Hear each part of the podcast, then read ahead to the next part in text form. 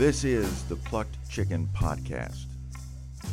Well, it's that time again. It's the pastor's round table. It is a round table. And around the round table is Pastor Bruss, Pastor Oakry, and myself, Pastor Kearns. And today we're going to be talking about John chapter 3.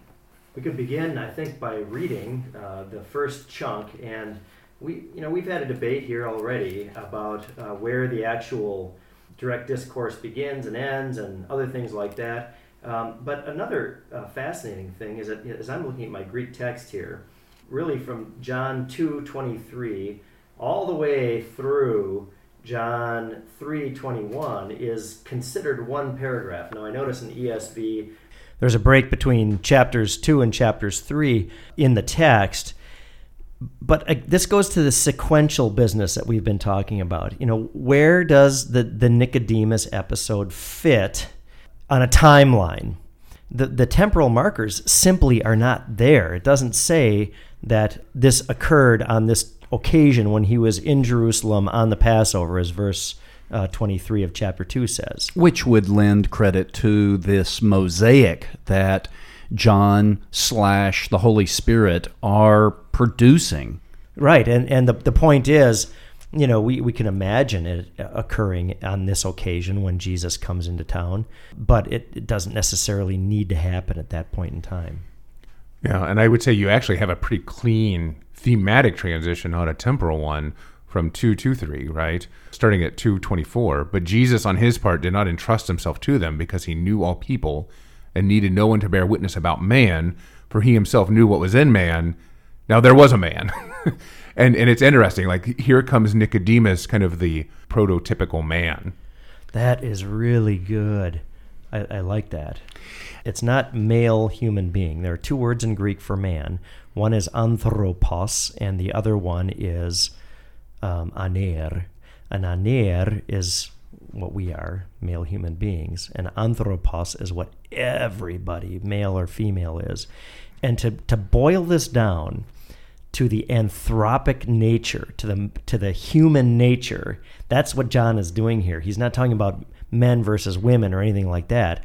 Uh, or adulthood versus childhood. He is talking about what an anthropos is, what what a person is who bears the flesh that we bear. And I think if you look at that in light of the the first miracle, the first sign being the prototypical sign, and now here comes the prototypical man, you can see that John is building a, a, a very important picture here for us of Jesus is bringing something powerful to bear in the world uh, for the glory of God, and the proto and then man encounters that, but it's a mixed bag because Jesus knows what's in man, and that's part of the reason why he is not just putting himself out there completely for man, because he knows how man will in his sinful flesh react to him.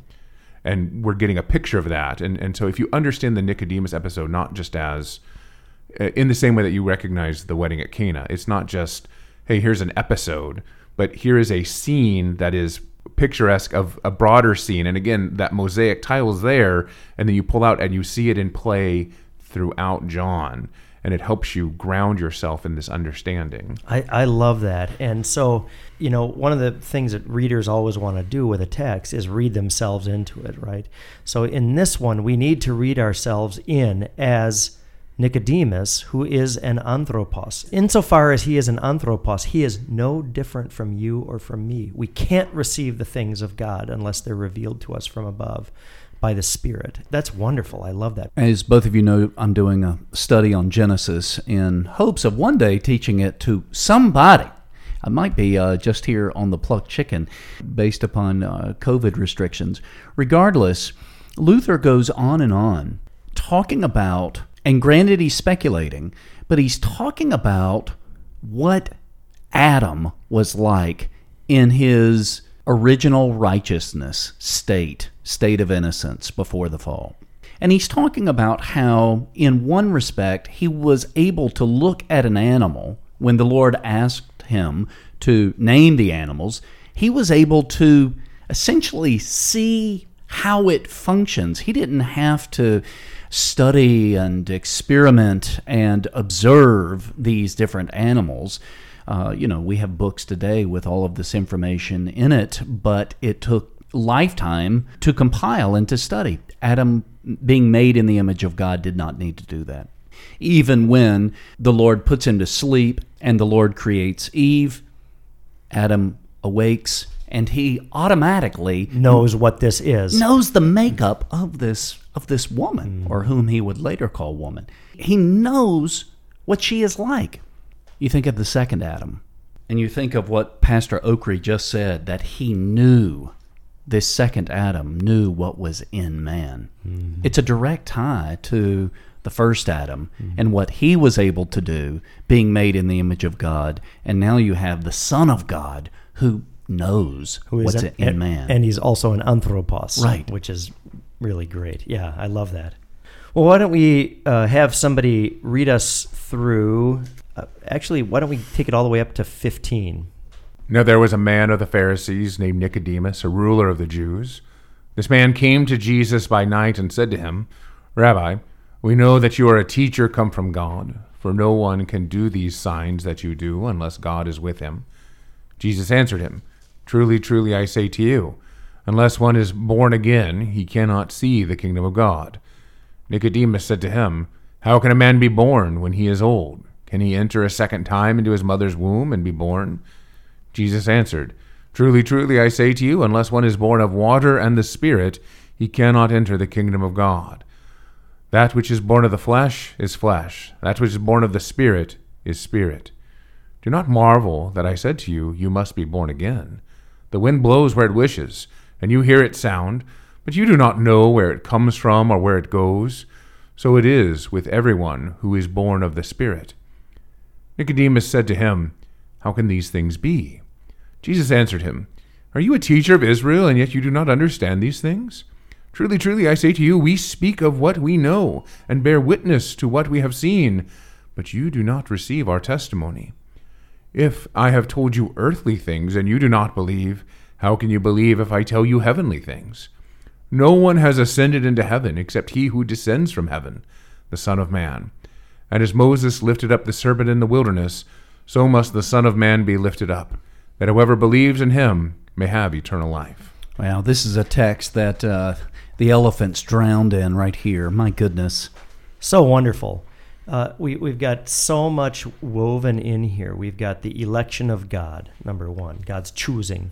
Uh, we've got uh, the working of baptism, which also entails the idea that God uses things and means to work his redemption in human beings. Um, we've got this ambiguity, uh, this word anothen. Um, the ESV translates it as again, born again.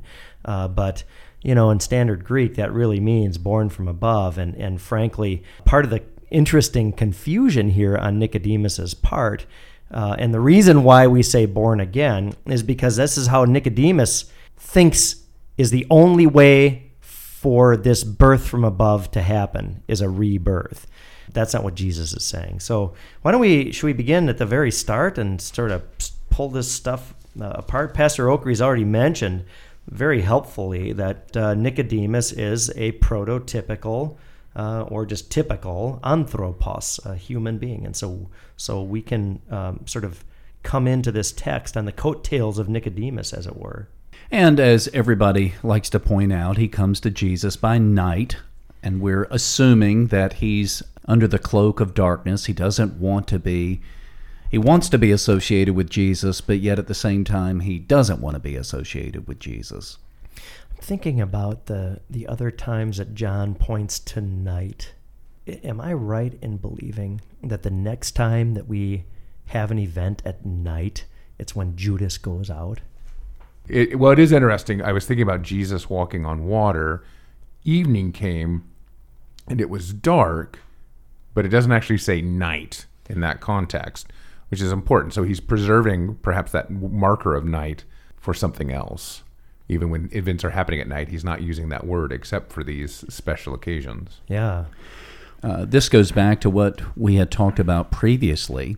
I mean, he calls him rabbi. I mean, he he doesn't give him that title unless he actually had it, earned it, what have you. Right. So Jesus is an ordained rabbi, Right. Recognized by everybody as such. Right. It's not just like some super smart carpenter You know, and, and I think this is a problem in, in American Christianity, and you would have certainly observe this, Pastor Kearns, that um, you know the teaching office in the church, and when I say the teaching office, I mean the preaching office, is bestowed even in the time of Jesus upon those who devoted themselves to the study of the Word of God in a formal kind of way. Paul studied in the school of Gamaliel.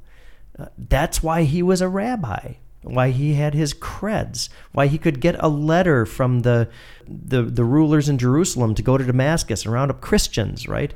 This is all part of that. And this whole idea that you can just sort of be elevated from, you know, your average everyday carpenter in Nazareth to being uh, the preacher because you really feel the Lord uh, in your heart is is an American invention. Heart uh. Heart. Uh. Lord duh in your heart duh. yeah, you're right. I mean, there is an anti-intellectualism that is rampant in evangelical circles. You know, if I've heard it once, I've heard it a dozen times. Why why do I need to go to seminary? Jesus' disciples didn't go to seminary. Jesus didn't go to seminary. I mean, this is uh, a trope that one would make so as to justify grandma always said I would be a good preacher. Right. And yet we don't hear uh, the disciples preach until they're graduated by Christ and, and appointed to do it. Right. Right. They, they have a little vicarage. They do, right. The out. 72. Yeah. Yeah. vicarage. Yeah. yeah, And they, they they come back and learn some more, but he he holds them he holds the reins on them tight until they're ready. And to to act like what he was doing with the disciples wasn't seminary. It looks very much like it, a, a drawn out educational process. Yep. Uh, so, so just as Paul was educated in the school of Gamaliel, the twelve were educated in the school of Jesus ben Yosef from Nazareth. So that's a great point, I think, um, that there is this recognition on Nicodemus's part, and we find out later that Nicodemus is is a Pharisee. That that's interesting too. Um, We find out right here. You're correct. We find out right there. we find out here. We find out later that he's in the Sanhedrin. Correct. Yeah. Yeah. Yep. real quick, not to jump on you too much, but uh, he does become kind of he rises. He comes up in three places. He is kind of a significant marker, especially if we see him as this prototypical uh, man. He rises up in three places, and he starts to find his voice of faith throughout the book of John, and it's it's interesting. I always Nicodemus and Thomas are these two kind of unique voices in the book of John, and they pop up now and again. Nicodemus is this prototypical person who's coming from a, skittish faith that wants to come at night to finally being able to say, Look, I'm going to risk something for this man and, and this faith that I have in him. Thomas is just like the voice of the disciples. Oh, he's always asking questions. Uh, no, we don't know where you're going, Lord. We're, we're kind of dumb. right. And I, I, I kind of appreciate Thomas for being that voice that the other ones were too scared to say anything. But Thomas is always like, nope, don't get it. Can you help us out here a little bit more, Jesus? Right. That's good. So we find out that Nicodemus is a member of the Sanhedrin. yes, when they're Yes. plotting his death. And even here, uh, he is he he is uh, among the rulers of the Jews, right? Um, Archon ton Judaion, uh, and so that that places him even here, without saying Sanhedrin, among the among the, those that group. So would you say then that he's bisexual? That's I think some, terrible. some of the Pharisees were in the Sanhedrin. That you didn't have to be a Sadducee to be in the Sanhedrin. No, they were split, and Paul uses that split later in Acts to to get his appeal to Yeah. Caesar. I was thinking about this uh, when you were talking about night earlier on, and saying you know the special marker. Well, there's there's almost this chiasmus then. Um, so you've got night at this point in chapter three, and you've got night uh, with Judas uh, in the Passion narrative. Next ring out is Jesus' proclamation. Um, let's go into John chapter 2 of his death and resurrection. And of course, it's his death and resurrection after his betrayal by Judas. Then you go to the outermost ring, and it's this proclamation that Jesus is the Son of God. No one has ever seen God before, the only begotten Son who is in the bosom of the Father. This one has made him known. And at the end of the resurrection, These things are written that you may believe that Jesus is the Christ, the Son of God, and that by believing you may have life in his name. And so you, you've got this kind of onion thing going on here in the Gospel according to St. John. You're doing every seminary professor proud by bringing up a chiasm. A chi, the, the chi in Greek is an X, right? So it's a it brings you in and then it brings you back out again. And uh, theologians and exegetes love their chiasms. So it's a pattern uh, Yeah. of, of themes or speech or word placement where it's like A, B, B1, A1. Whereas today we just italicize, underline, or put it in bold. If we want to highlight something, they didn't have that, so they wrote it in a chiasm. much more artful in a way too. So Nicodemus recognizes some things about Jesus, doesn't he? His statement in verse two, which is actually a really long verse, uh, no one can do the signs that you're doing unless he's from God or unless God is with him. Was this an attempt at flattery? Because Jesus just kind of ignores what he says and says, "Well, now you're here, Nicodemus, and I'm going to drop a kind of a some challenging stuff on you. You've come here, and you don't even know why you're here. I mean, I think that's that, that's that's what the Nic- the problem with Nicodemus. You're here, but you don't know why. Uh, and and the best thing you can think you can do is just tell me what's brought you here. You're like, man, you're doing some stuff that's just beyond my kin." And Looks and pretty important to me. yeah. yeah. And so, but I, who knows, right? And and I don't want to be changed. But it's kind of the thing, right? You don't want to be changed by it. And he's like, you have to be changed by it. And that's what he's going to confront him with, and and he calls them signs. right? Uh, so we talked. We've talked about signs. Nicodemus recognizes that whatever Jesus is doing, those deeds are pointing. They're signs. There's, and um, and so Jesus, I think, what he's really going to do is he's going to he's going to drive him to the heart of what that sign is. Yeah. These signs are. What does it mean for you, Nicodemus? How much hay do you make of the truly, truly? It, it comes up quite a bit, and so it's it's it's sometimes hard to make too much of it. If it was almost scanter, you'd almost like it more. But he does bring it to bear, and, and and maybe it is a marker of like we're done with signs, we're getting to the truth, and the truth can only be communicated through preaching. Oh, good. Well, I am the way, the truth, and the life. No one comes to the Father but by me. He is full of grace and truth. It's interesting that when he says, in John at least, when he says truly, truly, he says Amen, Amen, right? Amen, Amen. He takes the Hebrew term uh, and invests it. I, I think that invests it with a certain authority. Oh, yeah, I would uh, echo that completely by saying typically what happens is when you speak a word of truth, it is the person who hears it who says, That's true. I mean, I mean. Jesus does not wait on the hearers to determine what is truth or not. He tells you from the get go, what I'm telling you is the truth. Truly, truly. This is good. And and these articulations, when you think of the prophetic utterances, emeth, right? This is the emeth. Um, and God's word stands forever. Again, the word amin is used there. That's it's a it's a form of the word amin, the standing. And so this is Jesus actually in a very in a way that that we potentially today don't recognize, claiming to be God. Who's the only one who can do this? Because he's speaking a word that can't be broken, that stands forever. That and and the only person who can speak such a word is God Himself. I, I love I love your point about him laying claim to this at the very get go. And not having to wait on you to Oh, that's a- determine if he's saying True that, Jesus. Yeah, yeah. Or somebody saying, eh, I don't know about that, Jesus. Right. Or discounting it completely.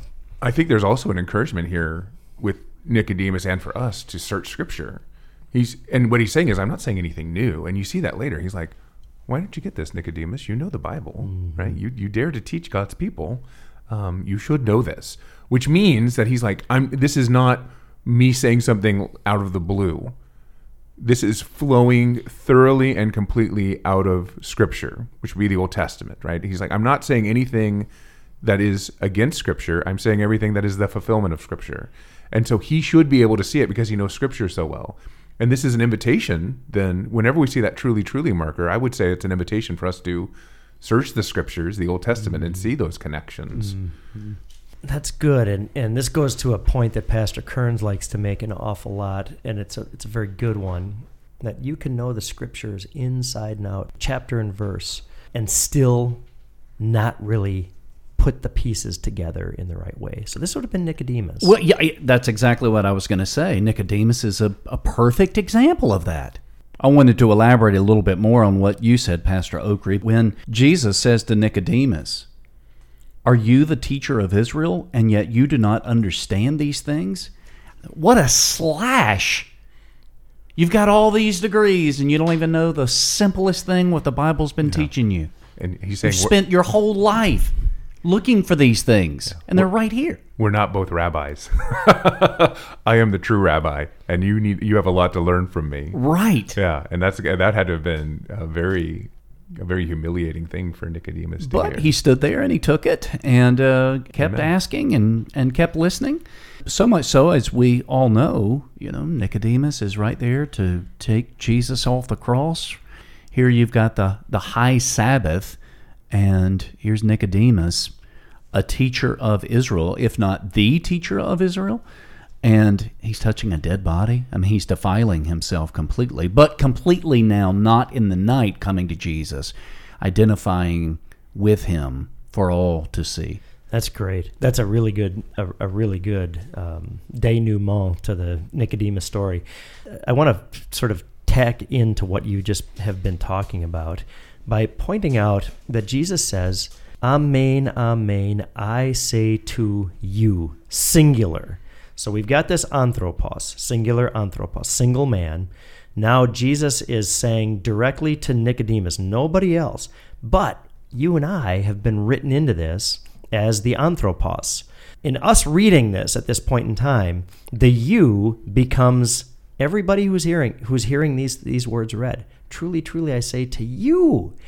Now, what this means as the as the whole thing with Nicodemus goes on, right? Nicodemus has the patience or whatever, uh, the gift. The Lord has given him the gift to listen to the words of Jesus and wrestle with them.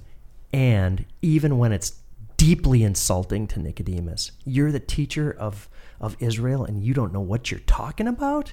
And what does this lead to on Nicodemus's part? It obviously leads to repentance. This is not just like, oh, you know, um, I, I used to like to watch porn and I'm going to stop watching porn now, Jesus.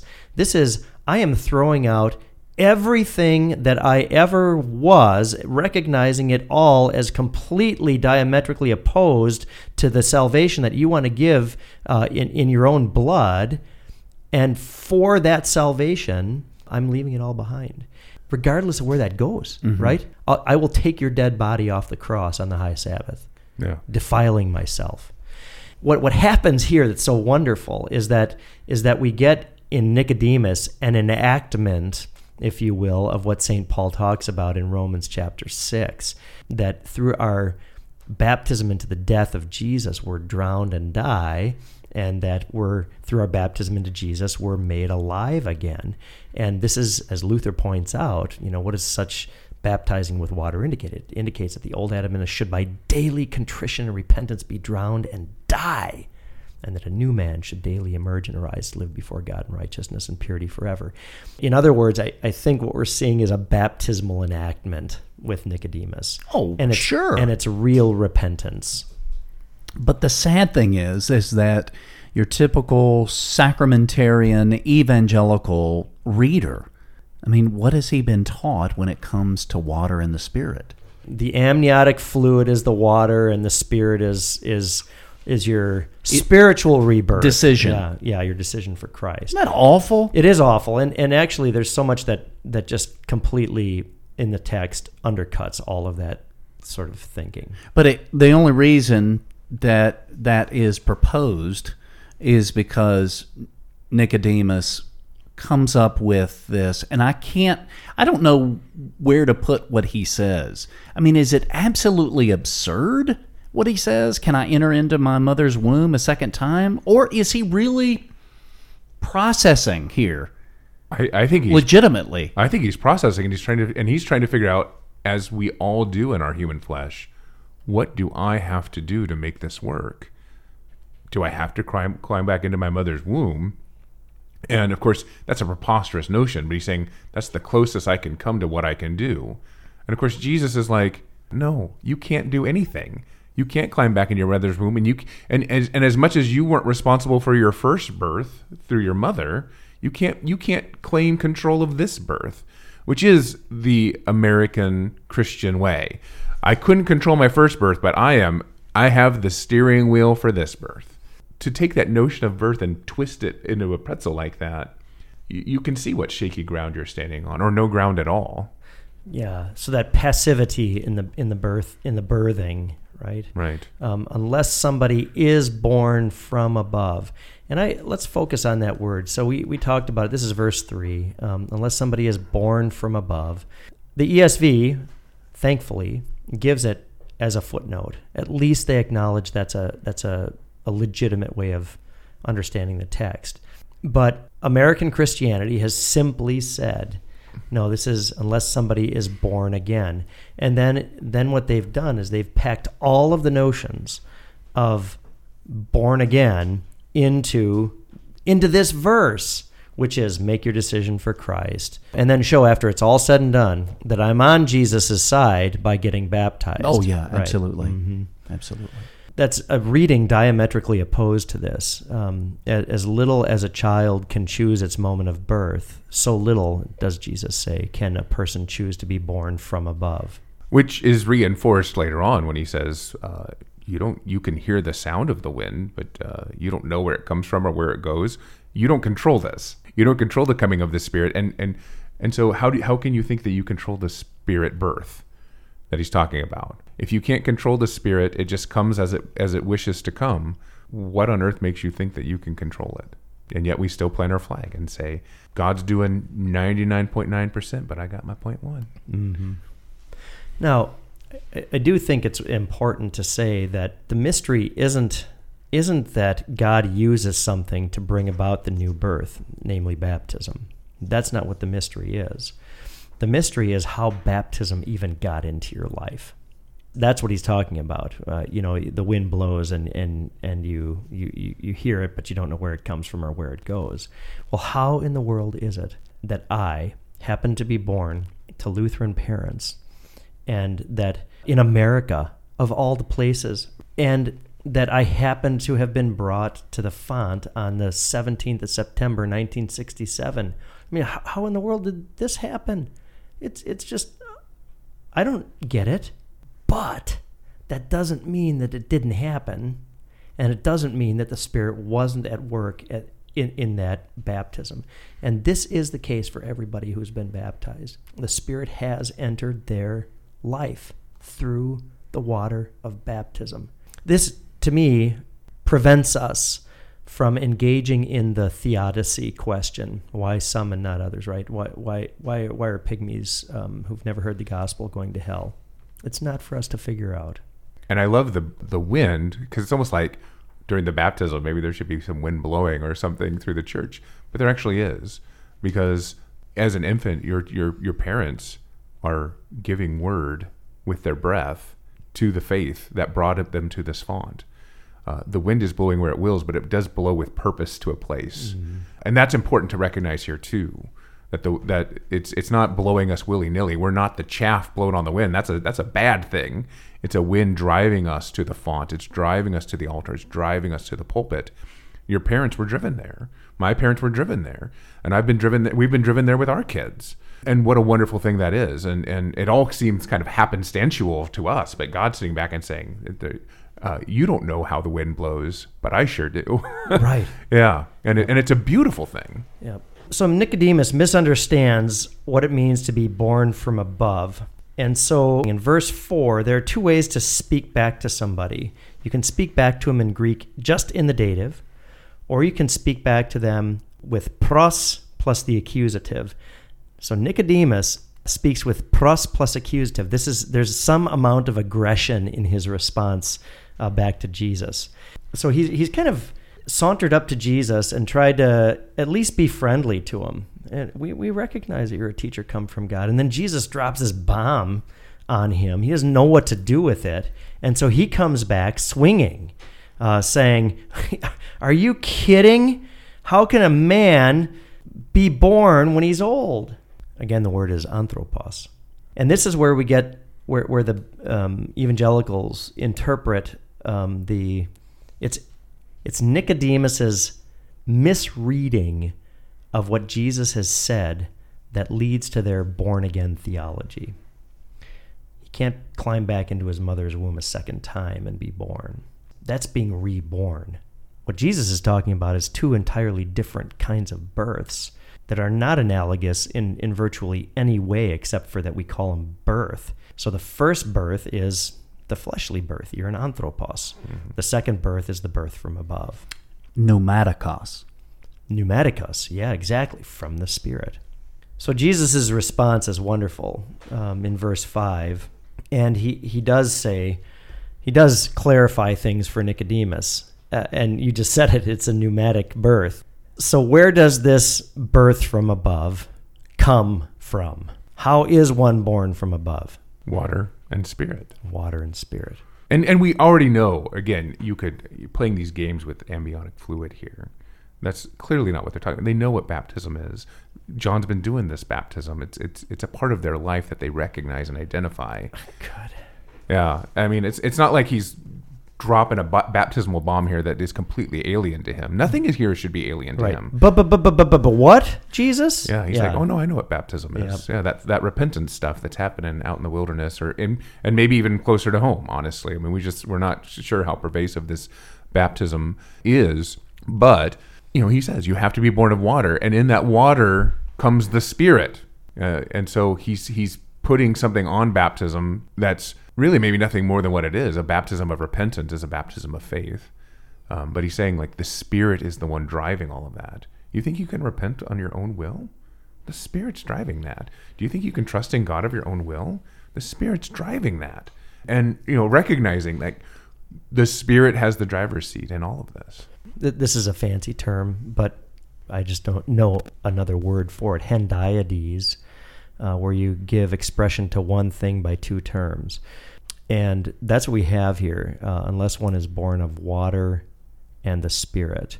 It's not that there's a water birth and then a spirit birth, or a spirit birth and a water birth as separate things. It's water and the Spirit. Like salt and pepper, peanut butter and jelly. Yes, perfect. And and if there's one thing we've we've been you know you learn about Greek is it's not as sloppy in its form as English can be.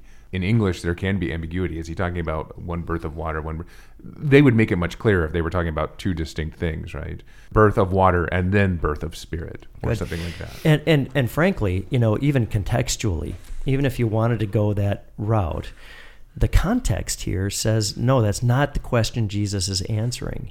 Jesus is answering Nicodemus's question: How in the world does this birth from above happen? Water and spirit. Yep. Isn't it interesting how good table manners are? If you requested me to pass you the salt, I give them both to you, salt and pepper. Correct. So they stay together, yep. just like what you're talking about here with water and spirit. Yes. That's its own term. Is that a, is that a form of hendiadys, or that's its own kind of special term? Salt and but no, that's, Where that's you return to, if you refer to the wine, you are including the bread, and vice versa. Oh, uh, yeah. So that that's metonymy. Yeah, there you go. Or That's right. synecdoche. Synecdoche. Yeah, that's right. yep. So you said that there are two ways to respond when Nicodemus then asks his next question. Is that a softer response? It's way softer. So Jesus has now explained it, and he said, "Look, Nicodemus, this is this is like your your first birth. It happens, and you don't have any control over it. Uh, and the way it happens is by water and spirit, and the spirit blows wherever it wants to. And so now Nicodemus is softer in verse nine. Is that where you're looking? Yeah. Nicodemus responded and said to him, uh, This is way softer. How can these things happen? So he's been, in a very short time, every preacher wishes he could have this uh, with his words, uh, brought to repentance. And actually, this is the first question of faith. Jesus, you've got the words of eternal life. Tell me how this happens. I'm glad that you said that we are supposed to identify with what uh, Nicodemus says, and the, the you there is us, because I can clearly identify with this in that you've spent the bulk of your life learning something a certain way, and you realize that's all wrong. And you've actually been a teacher, not of Israel, but of your little, uh, you know, your little place where you hang out your shingle. You're you're a teacher, and you've been teaching wrong. It's all wrong, and you you come to the point where you even say, uh, you know, you wrestle with with the truth and you push against it quite hard. And then when you're tired of, of fighting, like Jacob of old, you say, how can these things be? To think that he spent his entire life and yet he's missed it. Yeah. But there's this pain here too, right? He's saying, he's saying, and and this is echoing John 1, right? I, I bore witness to what I've seen. I I speak of what I know. Uh, it's not speculation. It's not games. I know this. This is the truth. This, this is why I say truly, truly to you. And we bear witness to it. I'm telling you what I've seen, what I know, but you do not receive our testimony. He's recognizing that even in this moment of surrender, there's still, his heart is still split. I don't want to give up on the false walls that I've built, uh, the idols of my heart. And the idols of his heart aren't Baal or Asherah.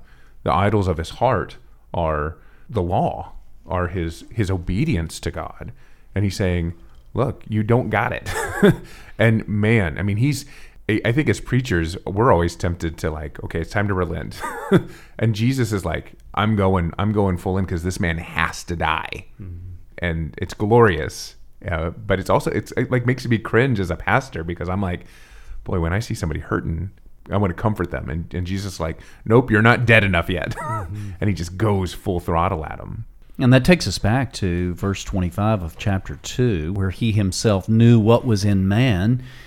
He's able to see what's going on here with Nicodemus. I mean, he even says, If I have told you earthly things and you don't believe it, how can you believe if I tell you heavenly things? He already knows that Nicodemus isn't picking up what Jesus is laying down. Not fully, not completely. in connection with that verse that you just read, Jesus switches here in, in a very interesting way uh, to the plural in verses 11 and 12. Truly, truly, I, singular, say to you, singular, that what we, plural, have seen, we speak, plural, and what we have seen, we bear witness to, plural, plural. And you do not receive our, plural, you, plural, do not receive our, plural, witness. Isn't that interesting? So suddenly we've switched out of the the singular business to to the plural. Which refers to the Pharisees at large. or maybe humanity at large. Yeah, And I think both. And, yes, and- right. And is he putting himself in the? I, I the we here is probably not triune we, but maybe in the line of the prophets we. The the witness the the ongoing witness of the word, which he which he of course is the the final and full fulfillment of right, but is I, I think the we here is is the prophets because he's saying I'm not saying anything new to you. The the testimony's been there the whole time. They've borne witness to what they've seen because I mean Isaiah saw some stuff, right? Uh, Ezekiel saw some stuff. God let him see that, but Jesus has seen it in its fullness. I really like that reading, uh, taking Jesus as one of the prophets here, uh, and then and then he caps it off. You're saying in verse 13 by saying, "Not only am I one of the prophets, I am the the Navi Kamoni." I'm, I'm the one the prophet like prophets have been talking about Exactly. too. Yeah, Yep. yeah. Verse 13 is a wonderful Christological passage. Look at the order. I mean, what we would expect to be said here is that nobody has descended from heaven except for the one who will ascend to heaven. But here it is nobody has ascended into heaven except for the one who has descended from heaven. It, starts with God, and and He has to come down before He ascends. And but we, we, we preach it a whole different. Like this, I always I always say like the difference between Mormons and actual Christians is that Uh, they they preach Jesus as a man who became God, and and this doesn't make any sense in that context.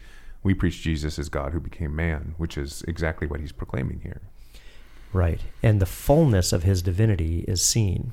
Uh, that the one who has descended Yeah. is simultaneously in heaven because he is omnipresent God. And I and I would think uh, I we are free to disagree on this slightly because it is a little mysterious, but I, I think this is a backdoor reference again to the to the Jacob's ladder, and and this is I'm part so glad you said that. I was thinking the same thing. Keep going. because again Jesus at the top of the ladder now descended to the bottom, but he will go back up it. But we're not the ones climbing it one way or the other, right? Right. Uh, or when we ascend, we are more like swept up with him to it. But but but I, I want to press even harder. Yeah. Right. Um, it's you got the temporality wrong in that. Okay. It's not that he's gonna go back up. It's that he has already. The one who has descended has also ascended. And that's something. Okay. Yeah. And so he uniquely can speak of heavenly things. And he's not just remembering them from a past he's actually like nope they're there right right in his presence because he is still the divine son At the right hand of the Father. And this tessera actually takes us back to when Jesus was speaking with Nathaniel. They were speaking about the exact same Jacob's ladder. Okay, so this is this is now starting to really come together in a great way. Who, by the way, before you start, Nathaniel called Jesus rabbi too. He did, didn't he?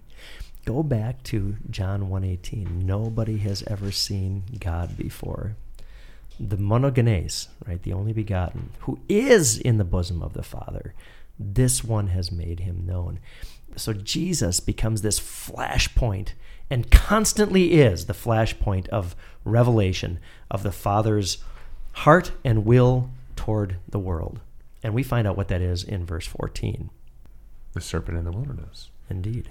which is uh you know it's, it's such a fascinating piece because it's it's it almost gets i mean if it weren't for this that would almost be kind of a buried little account in scripture You know what? It's a super short account. If you if you were to look this up in Deuteronomy, it's like three or four verses long. It doesn't seem like it's a big deal. And John, he blows it up. It, it is a huge deal. Well, it's fascinating how uh, after Christ's resurrection before his ascension, with the disciples on the road to Emmaus, it is clearly a much broader Bible study that he gives these men. Here, he only gives Nicodemus this one reference. I mean, he could have clearly given more, but it's just that one. What do you make of that? Well, you're not going to like what I make of it. I like to think that just like Nathaniel was reading his pericope and his devotion here, and the Lord spoke of it. We already know that there's not a time stamp here. We already talked about that. It's a different mosaic. What was the pericope reading for that day? Why would I not like that? I love that. yeah. because Uh, it's speculating. I mean, Yeah, well, it- but but to think that the Jewish, the pious Jewish man, is steeped in God's word, so much so that he's reading it at the uh, at the synagogue. He's reading it for his his morning and evening prayers According to an order according to an that order was that exactly. everybody knew. exactly. Every, every Jew is reading this passage. and right so now. yeah. so Jesus just I mean talk about exploding Nicodemus's world not in, not only with everything he said thus far but Jesus would have read the same passage that day too regarding uh, Moses raising the, the serpent in the wilderness and Jesus says oh by the by the way just want to clue you in yeah. See, seeing how I'm the rabbi and you're the teacher of Israel in scare quotes And you just taught this in synagogue. Right. Yeah. and Well- and, by and the- taught it wrong and taught it wrong. exactly. yeah Yeah. Now it's interesting how this imagery um, of the serpent. I mean, you understand it flows out of this, but Reformation artists, Cranach especially, loves this imagery of the the serpent in the wilderness. It's often a background scene in reflection of Christ. Uh, I mean, we have the the painting of the. Uh, I'll, I'll be I'll be nice to Pastor Bruss. The the Weimar altarpiece. Dankeschön. There's still a W in there though, uh, and uh, and but in his law and gospel uh, paintings too, it's it's there, and and it's it's a, it's incredible. I mean, it's like everything you needed was there, Nicodemus. Uh, and it was even in this tiny little account. And it's and, and what he's saying is it's not it's not hidden. It's not in code, right? I hate I hate people when they encode scripture. You know, well, take the first letter of all these people's names and you'll figure out something profound. No, it's right there, smacking you in the face. God's not God's not hiding it. He's like just slapping us around. The only reason we don't see it is because of our sin. And so, and, and he's saying, even in this tiny little account, and think about how profound it is that one, th- these fiery little serpents are there. I guess you could make some hay out of the fact that they're serpents, but also the fact that the, the emblem that they look to to save them looks like the thing that is afflicting them. And they look on Jesus, who is the sin bearer. He, he doesn't look, he doesn't look different From Uh, us. From us. We're our own problem. Right. He says, I don't look different from you. I need to be you. And the serpent is teaching us that. Good. And the anthropic nature, the the the human nature of Jesus is played up big time here. Uh, so look at the end of verse 13, right? Nobody has ascended into heaven except for the one who has descended from heaven, the Son of Man. And just as Moses lifted up the serpent in the wilderness, thus must the Son of Man be lifted up, in order that everybody who believes in him might have eternal life. Right. And, and, and it's nice, too. He's saying the lifting up here is the profounder lifting up. It's not just to save you from some fiery poison in a moment, it's to spare you from everything that afflicts you. Good. I, I actually really loved what you said earlier about the serpents are the affliction and the serpent becomes the solution. Man is the problem, man is the affliction, and man is the problem solver. Man, the God man. But you also think, like, as Satan looks at Jesus on the cross, he thinks he's he's he's seeing a new and better fall. He think he he's even fooled by it. The fall is happening again. The serpent is winning again. And Jesus is like, "You're so dumb, Satan. God told you. God told you that Yes. this was going to happen, Right. And you're just like, don't de know. And this is why Luther's always so good. He's like, just make fun of Satan because he's really dumb. I like to imagine Nicodemus just going home after this, laying down, and just like he can't get this out of his mind. We already know he's not going to go back to his Pharisee buddies and discuss it. And not at this point. It's too much for him. I mean, he really goes home and, like Jacob of old, wrestles with what what is being told him. You'd, you'd have to think he this had a profound effect on him. Exactly. And we know that it did later. Right, exactly. But what what what what ensued this night? Good speculation. yeah, This word that Jesus uses in verse 14 for what happens uh, to the snake and the Son of Man uh, is the, the word in Greek is hypsao. It means to, so like when we say glory to God in the highest, it's, it's um, in the highest is en hypsistois. So it's a glorification word. So to hypsao somebody is to elevate them also in the sense of uh, in esteem. And so you, you see the cross here starting to shade off toward glory already in, in John chapter 3. And ultimately, it, it becomes fully imbued with glory. The pinnacle of glory in John's gospel, we just must emphasize this over and over again, is not the resurrection, it's the crucifixion of the Son of God. And to bolster what you just said, Pastor Bruss, and what Jesus just said to Nicodemus, I mean, we come to verse 16.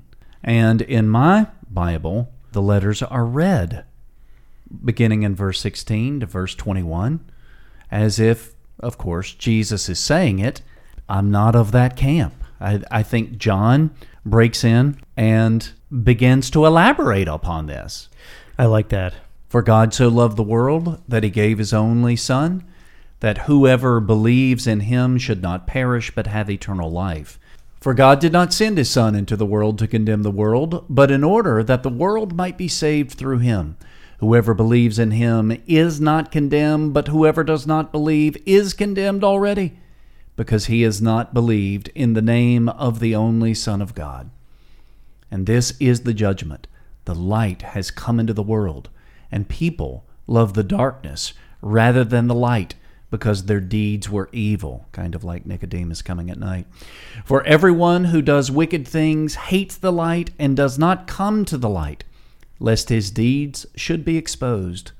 But whoever does what is true comes to the light, so that it may be clearly seen that his deeds have been carried out in God. This is a wonderful law and gospel discourse or uh, whatever whatever we want to call it commentary by John on, on what's what's being said here and law and gospel really that rhythm uh, those two messages lie at the, at the heart of understanding the scriptures so to hear some of these things as law when they're actually gospel or to hear them as gospel when they're actually law is to get the entire message of Christianity sort of turned around in your head so we've already seen Jesus has established in the early part of chapter 3 that faith, uh, that, that seeing the kingdom of God, that entering the kingdom of God, is a gift from above. There's nothing you can do about it. As little as you can control your birth, so little can you control your birth from above. So, in other words, it's not like you can make a decision. These, these words here are not for you to make a decision like, oh man, I'd better run to the light. I better believe in him. Right. Because that's because that's going to what make this what makes this work. I, I, guess I'm so immersed in Lutheranism, I couldn't I couldn't even imagine you reading 316 as as law, but of course, so many people do. I bet I better get get on that believe in train. As, and of course, we've talked about this. How does how does one believe? You you cannot make yourself believe something you don't believe. You can't make yourself not believe something you believe is true. You have to be acted on externally, right? You have to be persuaded. And this whole idea that I control that, you know it's not true. You can't make yourself believe things that you know are not true in your being.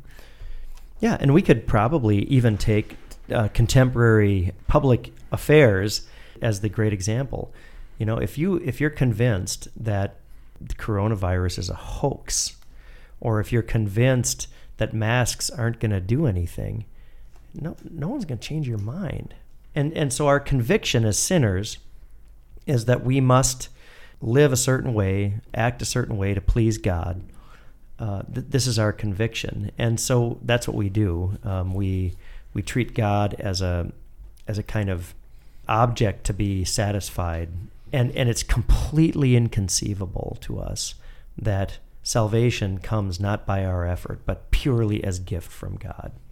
The reason that is not only, as Pastor Oakry said earlier, by our fallenness, but everything else that we do or are engaged in is the exact opposite of that passivity. I mean, you get the letter jacket based upon working hard on the football team. You get the paycheck based upon the hours you put in at work. I mean, it just goes on and on and on. That's really good. And the fact of the matter is, we live in a law world. And as we obey the laws here on this plane, on this horizontal plane, yeah, there are rewards that come with that. And that's how the Lord designed it. He designed this world to operate that way. We don't get to be CEO of a company by grace. We get to be CEO of a company by proving our value. But but now but think about how how baked this was even into creation. Six days shall you work, but on the seventh you shall rest. And we just ignore that, yes, everything else in this world is about work. Adam was meant to work, Eve was meant to work, and he gave them a day of rest, of receiving. You're not achieving, you're receiving. Boy, I, I, I, that. There's a bumper sticker. but but the point is that that this is hardwired into us and and the human mistake i mean there's so many ways in which our fallen nature impacts how we view god. This is one of them that we read from the the elements of the world and the way those things operate our relationship with god. Right. I mean this is exactly what luther says as a result of the fall we don't know who God is. We don't know what grace is. We don't know what sin is. And we don't know what righteousness is. And so uh, we take the categories, all those categories, and we pack them with meaning from our own ex- our own fallen experience. Right. But then he also goes on and says, if you don't see how devastating the disease is, I think he calls it leprosy, you won't appreciate the cure. Which you understand, like if you tell a if you tell a person without telling them they have cancer that they have to take something that'll make them sick to get better, they'd be like, "No thanks." we understand that, uh, but somehow we think, "Oh no, God should just tell me what's." And and we even see this with Nicodemus, right? He's withholding himself. I can't give you heavenly stuff yet because you're not ready for it. Uh, you're still struggling with the earthly stuff. Uh, you're you, we got to get your house in order, kind of at this level before we can boost you up to the next level and and again that isn't to like create a two-tier christianity or something silly like that. It's just saying we get so immersed in our earthly way of thinking that we think okay i like what you're saying jesus but i can't let this thing or this that thing go. Uh, that we have to kind of just he has to come and just knock things down for us. Uh, the word used here in verse 19, this is the judgment, right? This is the crisis, the, the really the crisis, the, the, the, the distinguishing point, the thing that separates everything in the whole wide world. That the light came into the world, and and men loved uh, the darkness rather than the light. So here, it, it- you know, this goes to your two um, your two countries, right, or your Cities. two cities uh, in Augustine. This is just the way the world is. Not everybody's a Christian. Not everybody's, nor is everybody going to hell. but it's nice because nicodemus is in the dark but he will be drawn into the light and and so it's it's still hopeful Why? And it's be, it's through the preaching of the law. It's just this pounding of the law. You Right. you don't get this. You are in the dark. You're one of these men who don't understand. Boom, boom, boom. You can't give the gospel until somebody has Yeah. been p- killed. Yeah. And it's not like the gospel isn't interwoven in this. He's just like, you're not going to appreciate this gospel until you have been killed. So, speaking of that, why don't we go through the passage? I know it's difficult to. I mean, some verses in and of themselves, by themselves, are both law and gospel. So where do you want to start? Should we start at John three sixteen? Yeah. and go uh, go all the way through twenty one. Yeah. Okay, so uh, I'll I'll read John three sixteen, um, and stop, and then we'll have, you know, we'll label law gospel. Okay, for God uh, loved the world in this way, that He gave His only begotten, in order that everyone who believes in Him may not perish, but have everlasting life. Sounds like gospel to me. Generally speaking, is there any law in here? There, there is some backdoor law here, which, Yeah, is, which there is is. the threat of perishing. Correct. Exactly. Yeah, that's that's where the law the law comes through. And, and we kind of skip past that because we're like, well, I just want the eternal life. So we're going to just ignore that perishing part. But again, the fear and love of God. We, the, we can't just put aside the fear for the love because God is righteously wrathful against sin. Before we move on to the next verse, though, Pastor Bruss, I just wanted to point out evangelicals, uh, boy, they love them some John 10 10, where Jesus says, I have come that you may have life, and either A, have it to the full, or have it abundantly. And they don't realize that it's talking about eternal life there. It's not talking about having, uh, you know, this, that, or the other in this worldly existence, but that's how they interpret it. and and and you're connecting that then with um, 16. With 16, the very uh, last phrase, right? But that he may have eternal life. Right. That's the Right. abundant life. Correct. That's the full life. You mean my best life isn't now? No. no, no, You, no. You mean I pray, come Lord Jesus, come quickly? right. Wow. Okay. Because this this is the only hell that you'll ever know.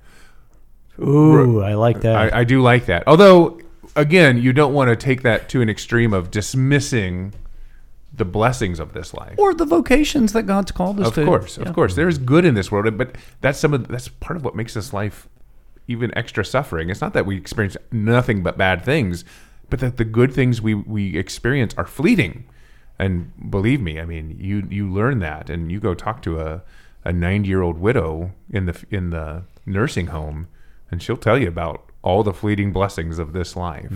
Well, and this is the message of Ecclesiastes, where after 12 chapters or what have you, uh, Solomon finally says, Look, it, it is just, as you say, Pastor Oakrey, I mean, it, it's all fleeting, it is vanity, it's like chasing after the wind, and the thing that you need to do is fear God and keep His commandments. If only. I mean that that's that is wonderful wisdom, isn't it? So 17. For God did not send the Son into the world in order that he judged the world, but in order that the world be saved through him. Gospel. So that is the same judgment that's being referred to later. He's not coming with the purpose of judgment, but a judgment will happen. Right. But this does kind of torpedo, doesn't kind of, it, it torpedoes the the reformed Calvinist idea that God's condemnation is as equally important to God as his salvation. Jesus did not come with the purpose of damning people. He did not come with the purpose that some would not be with him. He came wanting to gather them all to him. And it, it breaks my heart that there's people that think that God is glorified by people being damned to hell. Because scripture speaks against it so completely. Right. And and the the word used here, right? So in order that the world might be saved through him. It's not the 52% that God wants. Yeah, not not world here doesn't mean believers, Right. which is which is the linguistic game that Calvinists play. They have to play. 18. The one who believes in him is not judged. We stop there. Gospel. Gospel. The one who does not believe has already been judged because he has not believed in the name of the only begotten Son of God. Oh, that name, right? That's so powerful. There's one name under heaven by which we are saved, and it's Jesus. Law or gospel? Law. Law. Comforting to the believer, right? What saves me? Damning to the unbeliever. My faith. Yeah. Yep. Or the faith that the Lord has given me. And of course, the response of the world is, "How dare you?" How dare you? Yeah. What's that's her what- name? that's what- uh, I can't even- we don't even talk about it. Greta Thunberg. There you go. We don't even talk about her anymore. Isn't that something? Again, this is what he did with Nicodemus, right? Nicodemus was offended, and he comes at him strong. And what's interesting, what we'll see with because Nicodemus kind of fades out at this point, is that He's, you- he's gone home. He's laying in his bed. yeah, he's he's got the ice pack over his head, and he's thinking, he's thinking, holy, I don't know, I don't, I don't know if I'm ready for all this. Well, Right? then he's thinking, I've got to teach tomorrow, and I'm the worst one ever. Um, so I heard some stuff yesterday that made me a little shaky. Yeah, but but what what's what's interesting is, and and I think this is extra proof that he is the prototypical man, person, human, because we're going to see the same pattern with the woman at the well. She's going to try to confront or dodge with her questions, and go, Jesus is just going to be like, "Nope, nope, nope." And uh, the the crowd that comes to him uh, after he feeds them, they're going to come at him with all kinds of dodginess and and, and accusation, and he's going to like, "Nope, nope, nope." Uh, the crowd at the feast of booths is going to have all kinds of questions and, and accusations. How how how dare you, sir? And he's going to say, "Well, I dare because this is the truth, and you need it to live." And and this is the offense of God's word. This is the offense of law that tells us that your sin is not just a collection of foibles and, and minor mistakes that everyone can live with. Your your sin is absolute cancer that is eating you from the inside out, and even more so, it is an utter barrier between you and God. And there's there's no penetrating that barrier on your own. Yes. But if you insist on living in it, judgment is upon you because you, you you refuse to believe in the one thing that could rescue you from from where you're at. So can unbelief fall under the word of condemnation? And the answer is yes. Yes, absolutely. Yeah, yeah. Condemnation is of the law. So unbelief is condemned by the law. I think people make the mistake in thinking that because unbelief is condemned by the law, then belief itself is a human fulfillment of the law, which is not the case. Because it's it's so imperfect, it, it, it it's just not it what fulfills it is the thing that it grasps onto, which is the only begotten Son of God. 19. And this is the crisis or judgment that the light has come into the world, and the human beings loved rather the darkness than the light, for their works were evil. I love crisis, right? Because Jesus creates a crisis in our life, Are you going to keep doing things the way you've always been doing them? Or are you going to let God be God? Right, and and it's the same thing that happens again. You know that we see in Matthew twenty five. Krino in Greek is to separate. That's all it is. It's you know so there's ju- we say judgment, but it's it's a separation. So in in the in the case of judgment, it's saying this is right, this is wrong. It's it's making a separation between the two. What happens in Matthew twenty five is a real crisis. You have a separation of the goats from the sheep. And so this is the separation that divides the entire world. Those who have been drawn to the light and those who haven't. And that's uh, that's why you can appreciate uh, Paul's word to Timothy, rightfully cut straight, Right. right? Uh, make the right division. Don't divide based on what your eyes see. Divide based on what your ears hear. Uh, on the confession of faith. And a person who is listening to this, who, who might be an unbeliever, and, and maybe some of the people listening to this have unbelieving family members, there, there is a really interesting thing that Jesus says here. Why do people in the darkness enjoy the darkness more than the light? And Jesus gives the answer it's because their works are evil. They've suppressed the truth in righteousness. Right. And they love their works, and they don't want them to go away. And the only word for them is the word of, of the hammering law. We hear this as pastors all the time. Pastor, you can't tell me that this relationship is wrong. You can't tell me that the way we're living out this relationship is wrong. I'm going to run away from from the church. I'm going to run away from God because I refuse to give up this work of darkness. Yep. It's very sad. Absolutely. And, and, and even sadder is when otherwise faithful parents uh, to Create a false peace. yeah in their in their own house um, you know say a, a son or daughter you know comes out of the closet or a son or daughter um, shacks up with uh, you know a member of the opposite sex uh, and they hear the the teaching of scripture which condemns that behavior they don't want anything to do with it uh, because it as you say it, it creates disharmony in the house Yeah.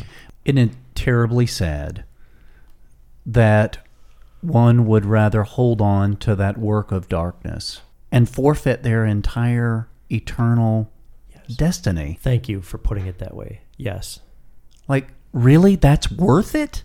I mean, to them in their fallenness, it is. yeah Th- and this is what I don't know. You know, everybody and their brother is inundated with Black Lives Matter. We see it everywhere now, and uh, we don't disagree with the words. Uh, I don't. I don't. I don't think any of our listeners do. Uh, but with the movement, we have serious, serious problems with what this movement is advocating. And and anybody can look it up online at blacklivesmatter.com and you can see their their tenets. My problem is it's not Black Lives Matter, it's not all lives matter. Eternity matters. That that's all that matters. And when I'm speaking of eternity, I'm talking about uh, seeing the kingdom of God. I, I just don't think most people think in terms of living in light of eternity, being sojourners in this world with the blessing as well as with the suffering, and just longing to be there.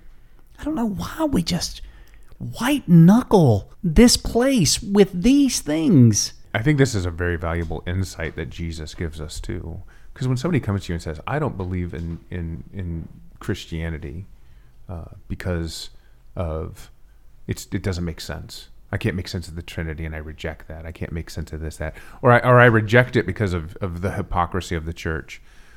What Jesus is telling us right here is that person is not telling the truth. They're not telling it to themselves, and they're not telling it to you. the The reason that they're gone is because they love the darkness. And there is there is something that they love in this world so much that they would rather not have God telling them that it's not okay. And they flee from that uh, into the shadows. And I've seen it time and time again. And and then we come up with our we, we come up with our rationalizations later. And of course we see that all the time. But you can't just take people at their words on these things. Oh pastor you know I can't be a Christian anymore because Noah's Ark doesn't make any sense no, that is not why you can't be a Christian anymore. Right. You can you can't be a Christian anymore because there's some sin in your life that you love so much that God's forgiveness is offensive to you. And it might even be the sin of rationalism against Scripture, right? I mean, Yeah. we, we could we could even countenance that. Yeah. Um, Magisterial reason versus ministerial reason. Yeah. But but in most of my experience, even the people that come in real hard on that, and that I mean that is its own sin, of course. There's something else. I would agree with that in my experience as well. Well, that's why I say they suppress the truth in righteousness. They're going to uh, try to doll up and put some sort of uh, righteous veneer over top of this rotten wood, which is their evil deeds. Doesn't it make you wonder about what's happening in the church right now? Uh, I just saw a, a headline. Um, I don't know, must have been Barna or somebody that only one third of Christians have have at this point returned to church. You know, fortunately, in our congregation, it's significantly higher than that. Well, I, I mean, not really. Uh, I, I guess all we can say is that our attendance is, you know, closer to two thirds of what what we normally have on a Sunday, or a little bit better. But doesn't it seem like coronavirus is the Noah's Ark excuse? Is the I don't get the Trinity excuse? Whatever. That there's something else going on. That there's a there's a darkness that's loved, and this is the presenting issue. Uh, not coronavirus, but it's the excuse. Sure, even if it's just a despising of preaching in His Word. Right. I mean, That that's that's that's the sin you're saying. Right. Yeah. But that's a but how many of our people would would call that darkness? How many people how many of our people would maybe not our people. How many people would say that that's an evil thing? Hey, I'm spending time with my wife. We're able to wake up and uh, have breakfast together. We can't do that any other day of the week. Uh, I'm able to read the newspaper. She's able to knit. We go on a walk. I mean, it all sounds so and so it's- hallmark, so I lovely. And I haven't given up on the Lord. I still know that the Lord. oh, you know, I, I still yeah. say my prayers, Pastor. Yeah. I listened to suppressing the truth in righteousness. Yeah, I listened to the sermon online, and I'm like, I mean, in what in what manner, right? Uh, worshipfully, or is it just kind of on in the background? I mean, and and we don't know, um, but but I definitely know this difference, right? Um, I I had a, a member who'd been unable to come to church for just logistical reasons. She's in a nursing home, and she simply cannot leave. She's been calling the church almost weekly, aching for word and sacrament, and and telling us how much she aches for it and so for her, I understand. Like this is not, you know, she's not making excuses. This Right. is this is paining her. But I I want to challenge the people listening to this. Like you should be aching for God's word and sacrament. And if you're sitting at home saying, "Well, look, I'd come, but man, it is not loving of my neighbor." I mean, Satan plays all kinds of judo with us. He turns our virtue against us all the time it is the most loving thing you can do for anyone is faithfully come. And and recognize that we as pastors sitting at this table we we're we're, we're taking steps. We're not just saying be reckless. We're we're separating we're encouraging mass we're offering opportunities and and call us and say to us even what you're offering is making me a little leery. And and like well what can we do? Because believe me we want you to receive god's word and sacrament but if you're just sitting back like I can go a, a solid half a year without any of this. You are putting your soul in danger. Absolutely. And I've told Pastor Kearns, and I don't want to dwell on this too much. We've talked about this as a time of winnowing. I think there's no question about it. I will be shocked if we come if, if this congregation comes out of out of this with total membership reduced by I will not be shocked. Did I say that? It, with a total membership reduced by two sevenths, so from 700 to 500, and with an average Sunday attendance slashed uh, again by 20 to 30 percent. Th- this is the crisis. So, so in a, in, in a sense, we are living the crisis right now. But looking elsewhere, we have the wonderful promise of the remnant, right? And that God will bless that remnant and, and things will grow. Absolutely. and I hope that remnant can pay our salaries. So, Oh. uh, but the crisis uh, is done for the benefit of the church. Right. That's that's what it's for. The Lord has His own. Right. Yeah. Shall we go on? Uh, 20. For everybody who does wicked things hates the light and does not come to the light in order that his works not be reproved. Well, we just that's exactly what we just got through expounding upon. Good. Good. But this this does stress the importance of confession and absolution, and especially uh, private confession, absolution. Um, uh, Luther says, I'm, I'm not exactly sure where he says it, but you, you, we can't be fictional sinners. Uh, you have to be a real sinner with real sins. And I think it's pretty easy for most people on Sunday to say, I'm a poor, miserable sinner, and kind of say, well, whatever that means. But to come to your pastor and say, I'm a poor, miserable sinner, and here are the sins that are weighing on my mind. Uh, it this is that's that's letting these things come out into the light. It's terrifying. Uh, when you live in a cave, the light is blinding and painful, but it's still better. mm-hmm. It's better than living in the dark, uh, and God's calling us to live in that light. Yeah, that's such. I mean, that's such a good idea here. The the idea that that you can be a fictional sinner is really a powerful um, preaching of the law, isn't it? Uh, you can, you can even apply the law to yourself in such a way that it's entirely fictional. Sure.